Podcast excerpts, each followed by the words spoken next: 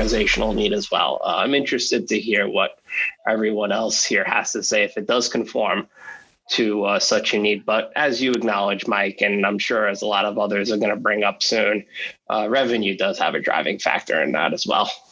I think it has to, right? I mean, yeah. That's absolutely correct. It has to. We need to know, where our initial focus is, but you can add other factors in there to create different segments. To be honest, I can't remember who I said next, so I'm going to go with Jan and then Pam, Emily, Rupal, and Chandler. So Jan. Okay, so first of all, I just have to say we were completely sidelined with the conversation about post-COVID travel and everywhere on our bucket list that we want to go. So that took up more than half the time. And it was really Josh who brought us back to the subject matter at hand, because he's currently going through segmentation and he wanted to talk about the topic. But yeah, so we were talking about overall revenue and the potential revenue, the propensity that they would use your product, how much they like to do in-house versus how much they're going to outsource. And then really though, outcomes, what sort of outcomes they're looking for. Geography also came up and that sort of thing, but we were talking quite a bit about what are the customer's goals? Because there also can be similarities if it's a small company or a large company in terms of what sort of goals, and while that may not work into segmentation, you want to note it because it may also impact what sort of webinars you do, and both the large and the small companies may end up at those webinars or something like that. So, there's a lot of ways to think about that. And then alignment with sales and geography can also weigh into it. So, especially for post-COVID in-person visits again. Right. Oh, absolutely. Geography, especially when you're in alignment with solutions engineers, sales, and everything like that. You can definitely see there. Pam. So we started, a lot of the people in our group, and may I say shout out, I thought it was an amazing group. A lot of the people in our group are in new companies. So we said, what drives segmentation? Why even bother? So when you first start, everybody's a segment, right? But really, why are you driving segmentation? So that's a big question. So if it's pay for performance, that's one way you do it. Janae was in travel, so she said, look, we have to be experts at our location. So different people needed to understand those locations. So that's how they did it. When you're segmenting for high touch, it might or might not be revenue, right? Why do people want high touch? So really, it's not so much how, but what problem are you solving for when you do segmentation? And another thing, and I can't remember who it was that said it. This is so embarrassing because it was so good. Chandler Packard said, this is where customer success is so important, because once you segment and you realize who you're segmenting for and what the best customers are, then you can bring that information to sales and make sure you get the best customers that are going to ultimately be. But remembering customer success is all about making sure that the customer is successful so that we have very little churn and the company is important. So it's analysis. Really, it's about analysis. Yeah, you make a really good point, Pam. It is, you mentioned there has to be a purpose for the segmentation. And David Elin, I think that's how we say it, Elin or Ellen, in the chat, he said, segmentation for the sake of segmentation doesn't work. There must be a purpose. That's absolutely right. There's no reason to split people up unless there's a reason to split people up. Breakout rooms, right? We need to have smaller groups. Speaking, there's no if we didn't need that, if there was no purpose for that, then we wouldn't need breakout rooms, right? So it kind of works the same way. So absolutely, you make a really good point there. Emily and Rupal and then Chandler. Yeah, I've heard kind of little snippets of this, but I really want to amplify something that Jeremy Mulder said in our breakout room that I think we'll all agree with, is that segmentation, this is a construct that we in customer success have created for ourselves, and it serves us as an organization. It helps us be more efficient, more productive. And Jeremy kind of brought up this circular thinking of like, okay, what's best for us? What's best for the customer? You know, what would a customer self-select into if they knew what our segments were? And I don't know, Jeremy, I'm probably not doing you justice here. Do you want to step in and tell us a little bit more about what you were thinking? Yeah, Jeremy, welcome to the stage. Great. Thanks, Emily. Yeah, we had a really good discussion with multiple viewpoints. And I think what I was trying to bring is the metaphor of anytime you go to a wedding, you're assigned to a table. And if somebody comes back to you and says, I'm sorry, I put you at the wrong table, and they put you at a different table, it almost never feels good. And it's, if you're in the wedding party and then you're not, if you're uninvited to the wedding, like, we have an emotional response to this. We already know what this feels like. And it's something that I struggle with greatly in customer success is saying, I'm segmenting because it's good for you, customer. It feels like the least customer-centric thing that I do. And so I'm always trying to figure out, yes, with the resources available, how can I serve the customer the best? But I'm always finding that I feel like I'm spinning it in a way that it's good for me and therefore it's good for you. And so I struggle with that. So I'm just excited to hear what other people have to say and how you navigate that. That's a good point, Jeremy. And that may be something that you can discover in your onboarding, right? What type of care are they looking for? What type of care is your customer looking for?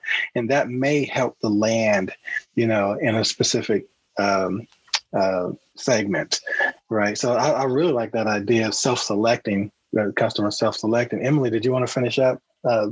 Did you have anything to finish up there? You know, all I think I'd want to say is it's something that we should all keep top of mind is that what level of care do our customers expect? And as much as the segmentation model works for us, does it work for our customers as well? And I do feel like generally in customer success, we always have the customer top of mind, but I challenge everyone to, hey, imagine that customer sitting next to you and hearing about your, you know, your digital engagement program or your high touch program. And is that really what they need? Are we treating them the way they want to be treated, or are we treating them the way we think they should be treated? Very good. Thank you for that. Great point. Rupal. Sorry, trying to find the unmute button. So we talked about a number of things, but overall, I think the key themes were the partnership with sales and collaboration with them to essentially put together the framework for the organization, right? From a segmentation perspective, we also talked about what are some of those triggers for segmentation and resegmentation.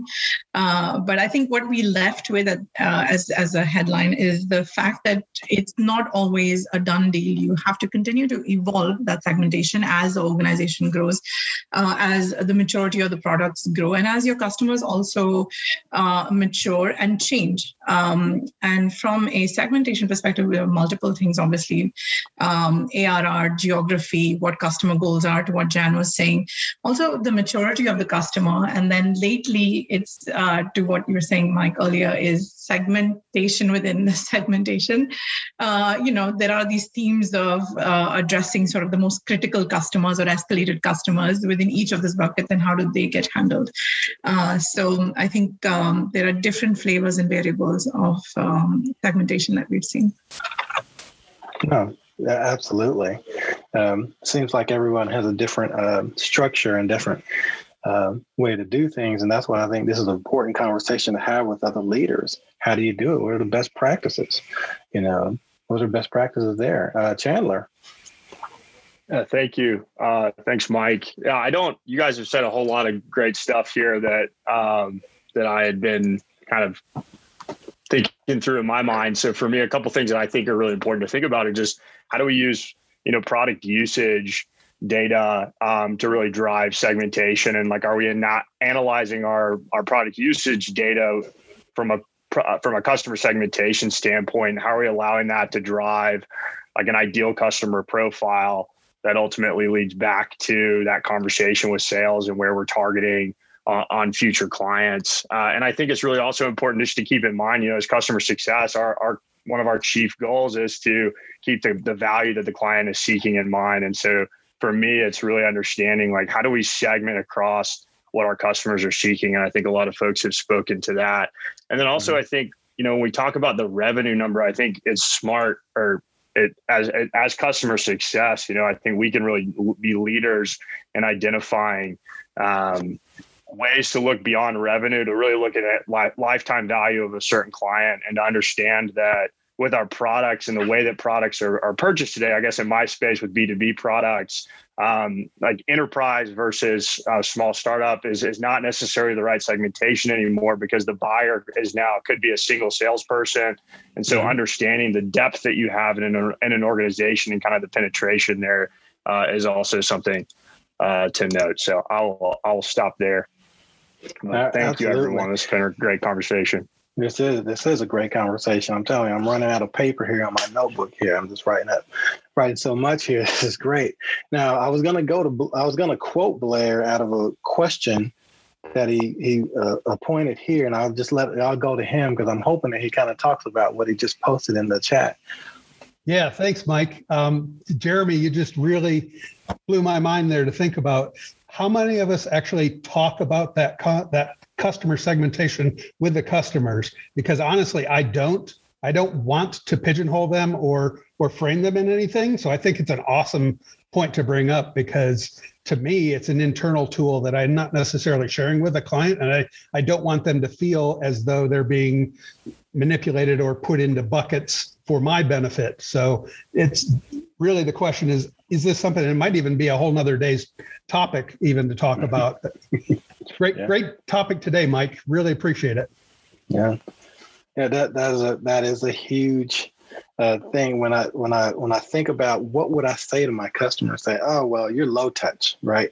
So we have you in the low touch space. What customer is going to say, yeah, put me in the low touch, right? You know, I want to be in the high touch. Every customer is going to want that, right? So, So Jeff, I think I accidentally lowered your hand as soon as you raised your hand earlier, so I apologize. So go ahead. No, you're good. Yeah. Appreciate the discussion. How's everybody doing? This is a fun to be a participant and not necessarily have to lead. So I'm excited to hopefully share a little bit. But, you know, to your point, Blair, we don't share that with customers right now. We really use that as an internal tool to help make sure that we understand where the customer is. And so we use a 2-vector system for our segmentation. So we look at kind of what's the revenue that they're paying us today, and then versus where do they sit in the market. And so where they sit in the market helps us determine, have they really maxed out in terms of maybe their lifetime value with us? And so I think to your point, you know, we use it as an internal tool, use it as a mechanism to make sure we kind of understand, is there opportunity for growth with this customer? Have they really maximized or, you know, kind of tapped out where they are? And then can we apply the resources, you know, against those? A couple other things that we're trying or doing, and Jeremy, I love the thought-provoking aspect of kind of what you were talking about earlier in terms of, is this really best for our customer? You know, I think a couple of things that we're trying to do nowadays is really encourage our CSMs to think about their book of business as a way to engage customer to customer as well. Like, how can our CSMs actually bring their customers together? Hopefully it's not competitive, right? But how can they actually create environments where they're maybe bringing multiple customers to a call instead of it just always being a one-on-one, hey, I'm worried about you, right? How can we share insights across our customers? And if we can create the right kind of micro segments in a way within our CSM's customer base and allow them the opportunity and kind of give them the space, we've found some really interesting things start to happen where customers now are getting on a call with 2 or 3 or 4 other customers at a chance and saying, hey, you know, just kind of sharing almost like a mini customer advisory board, but it certainly doesn't have the expectation, right, of kind of this bigger initiative. So that's just one thought, you know, to think about that we've tried to explore, is helping our CSMs think about their book of business in that way. And then I think another thing just to call out as well is, you know, I think tech touch is a word that probably drives me, I don't know if a lot of you, nuts, is when people start thinking about, hey, this is our tech touch segment, right? Because I think it's really kind of getting across the wrong connotation with that, what I think we all are trying to maximize, which is how do we really maximize maybe the human to human component that we can while minimizing the administrative tasks and burden that our teams face? And so I think I actually had a really great podcast recording with a guy named Phil Davitt earlier, and he's gotten me thinking all about this, which is, you know, how do you drive that home with your teams to make sure that, you know, when we're thinking about creating one-to-many programs, it's not to minimize a customer, right? It's really to maximize the effectiveness that we can drive customer to customer as well as one-to-many, but how do we maximize the human component in the human-to-human aspect while minimizing the administrative tasks? And I think kind of getting outside of this notion that tech touch is a specific segment that can always be automated, right? We don't have to talk to those customers is kind of the misnomer to get over. So a couple of thoughts I just wanted to throw out, and hopefully it was helpful, but appreciate it, Mike. Absolutely helpful. Always, you know, the great Jeff. I mean, come on, you know, anytime Jeff speaks, everybody's cameras come on and everybody leans in like this here, right? So we all know that. Jeremy, I saw you raise your hand. Yeah, I had a new take that I'm trying to use with customer segmentation that is about mutual success and articulating the vision of the company, where we're trying to get to, and who we feel are the customers that can best help us achieve that mission, while wrapping that around their objectives. How can we both get what we need? And letting them know that you're not in a segment because we think we can get more money from you, because money is the rocket fuel that makes this rocket go. It's because we're pointed in a direction, and that's our destination. And we want to engage with the correct set of customers that will help us reach that destination and help them reach that destination. And so trying to segment based on what are users trying to accomplish, what are customers trying to accomplish, but also what's the company trying to accomplish, and making sure that you like fill that piece in, because otherwise it seems like it's just about money. And I think the segmentation can be more than that. Absolutely. Thank you for that, Jeremy. And you are really introducing some good concepts and good conversation today. Jeremy, thank you for that. I appreciate that. Jan. Yeah, that's what I wanted to just add in, was along those lines really, is that I think transparency is a good thing. I think if you are framing it in such a way that the customer understands, you know, like, hey, we see you with this potential, or, you know, we think this is a good way of interacting with you and getting, you know, your needs met, you know, or like the micro groups that Jeff was talking about. We think you can benefit from these, you know, interacting with these other, you know, companies that are also looking for best practices or have, you know, similar things. You can learn from each other. I think there are ways of doing it so that they all feel good about it. And and frankly, if you're ashamed of telling your customer what segment they're in, maybe you aren't segmenting properly. You know, maybe you're doing it with too much of your own perspective and not enough of your customer perspective. This is something you should be able to share. That's my opinion. So, right. And it should benefit everybody. Mm-hmm. Very good point there. And so this is a topic we could absolutely go on and on about, because there's so many intricacies with segmentation. You know, we really didn't get a chance to get into what do segments within segments look like, you know, because you can have a segment that is medium touch, but in the inside is revenue based. And also one of the things I think I kind of drew from a few different questions that came here is, you know, does the CSM change when a customer moves from a segment?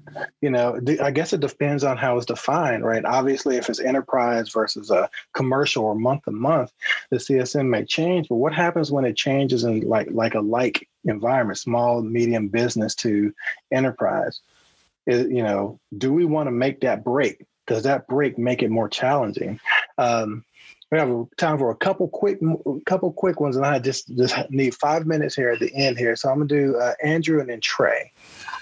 Really quick, and I got a jet here myself because I got coaching cohorts. That was one of the things that we did talk about in our group is you know, one of the things that we want to do as a CSM is to establish that trusted advisor relationship, right? And most CSMs, especially in larger companies, are broken up by segment. So does our our desire to resegment create a problem because it you know that create a problem with that trusted advisor relationship, because we got to move that customer to a different CSM. I mean, if I've got a customer with a great relationship with their CSM, regardless of whatever our resegmentation objectives are, I don't want to disrupt that. Right. Mm-hmm. That's we have to be really careful about that, because that's key. That's ultimate goal. Absolutely. Trey, thank you for that, Andrew. That's great. Thank you. I think for us, one of the things that we try to look at is both segmentation and then kind of segmentation within segmentation as prioritization within a book of business for a CSM. So we want to do the segmentation on things that change much less frequently, like size of the company itself. So after they hit a certain threshold of ARR, they're in. They're with the high-touch team. They're not going anywhere there. And then we're going to segment based on, is this a company that has, say, over 2,000 employees or under 2,000 employees? Because that doesn't change that often. All the rest of the segmentation, or what we internally call prioritization of that book of business, is based on those things that are changing all the time. How is the relationship with the champion? How active are the people? How much of a reach do we have? So that within a CSM's book of business, they're able to respond more dynamically on a month-to-month or week-to-week basis on where their attention goes, but it still stays with that book of business. So kind of to your point, you can build that longer-term relationship with the customer. Very true. That was really good points there. I didn't even think about that, you know, the parts that don't move as much. And then in the inside, you can do, you know, things that are more variable, right? Variable a little bit more. Jeff. Yeah, I was just going to go along that point real quick that Trey mentioned. I didn't know if I had enough time, so I was typing it in the chat window. You're fine. You're fine. But yeah, Trey, so just to give a real example of how we've done that, right? We have a segment of customers in our tier one or tier two and tier three segments. And what we did is we actually broke those down into smaller cohorts, and cohort might be the wrong word because it's not necessarily time-based, but we looked at smaller segments. And what we tried to do is look at who's not doing X within the product. And now we've got a program that we established where we're running it for a 2 to 3 week process and trying to impact as many of those customers who aren't doing X as possible. But there's a way for us, you know, to your point, it really doesn't, I guess it's spanning maybe our larger segmentation, but it's creating a smaller bucket of customers who aren't doing something that we need them to be doing. And we've really targeted that specific thing for the next 3 to 4 weeks with campaigns, marketing, our CSM. So we've got everyone rallied around these specific customers and trying to help them do X in the product. So it's just a way that we've tried to do that in real time with our teams. Oh, very good. Thank you for that. That was good. You know, qualitative information based on what we were talking about with the segmentation. So segmentation is extremely important. As you can see, you know, we're going up to the line here with this conversation, and I'm sure there are people itching to have that, but I want to pivot just a little bit here. So as I said, you know, earlier, you know, me hosting, I'm actually on the board here at GGR, and I'm on a committee of diversity, equity, and inclusion. And a lot of times diversity, equity, and inclusion can seem like a really, really big thing, and it's really intimidating. And so as we leave today, I just want to leave one little nugget here that we can all do here to really start to address that. We have to look at a different lens. We have to look at ourselves in a different lens to make sure that we are, you know, moving in a direction of diversity and inclusion, you know, especially in customer success, which is very much needed. It's about opportunity. And so what I would say as we leave today, as we wrap up today, one of the things we talked about in our last committee meeting, which kind of stuck to me, I accidentally said it, and I kind of wrote it down, and I kind of enjoyed it, was, you know, the lowest level of diversity, equity, inclusion is one person, myself, working with someone who's not like me. Right. One, you know, so what my challenge to you, to everyone here, is when you're in your jobs, you're in your Zooms, look left, look right, look at the people around you. And us as leaders, what we have to do is we need to look at providing opportunities for people who are not like us. Right. And if we can do that, that one little movement, that one little action can really change things. And that's what diversity, equity, and inclusion is at its lowest levels, is one person working with someone who's not like them. It doesn't have to be a big thing. You see these you know, vice presidents and chief diversity officers and everything. That's all they're trying to do is get people to work with people like not like them. And that can mean a lot of different things. That can mean race. That can mean gender. That can mean, you know, just, you know, handicap. That can mean a lot of different things. But if we can commit as CS professionals, CS leaders to work towards that, it doesn't mean not hiring a group of people or, you know, ignoring a group of people. It just means let's look at through a lens of how we're actually providing, you know, services of diversity of thought within our organizations. And that one little thing can actually make a really big difference in the trajectory of diversity, equity, inclusion within the CS community. I really enjoyed hosting everybody. This energy is like nothing I've experienced before. I really enjoyed this. I hope to be back soon. Look me up on LinkedIn, Mike Lee at Spreedly. I'm really excited about this. Thank you all for your participation. I hope more people can talk next time. We had a lot of different types of people to talk this time, which is exciting to me. So let's do a little bit more. And thank you all so much. Have a wonderful day. Hey guys, thanks so much for taking the time to listen to the Gain, Grow, Retain podcast. If you liked what you heard, please take a moment and share the podcast with your friends and colleagues and subscribe. We really appreciate it. Talk to you soon.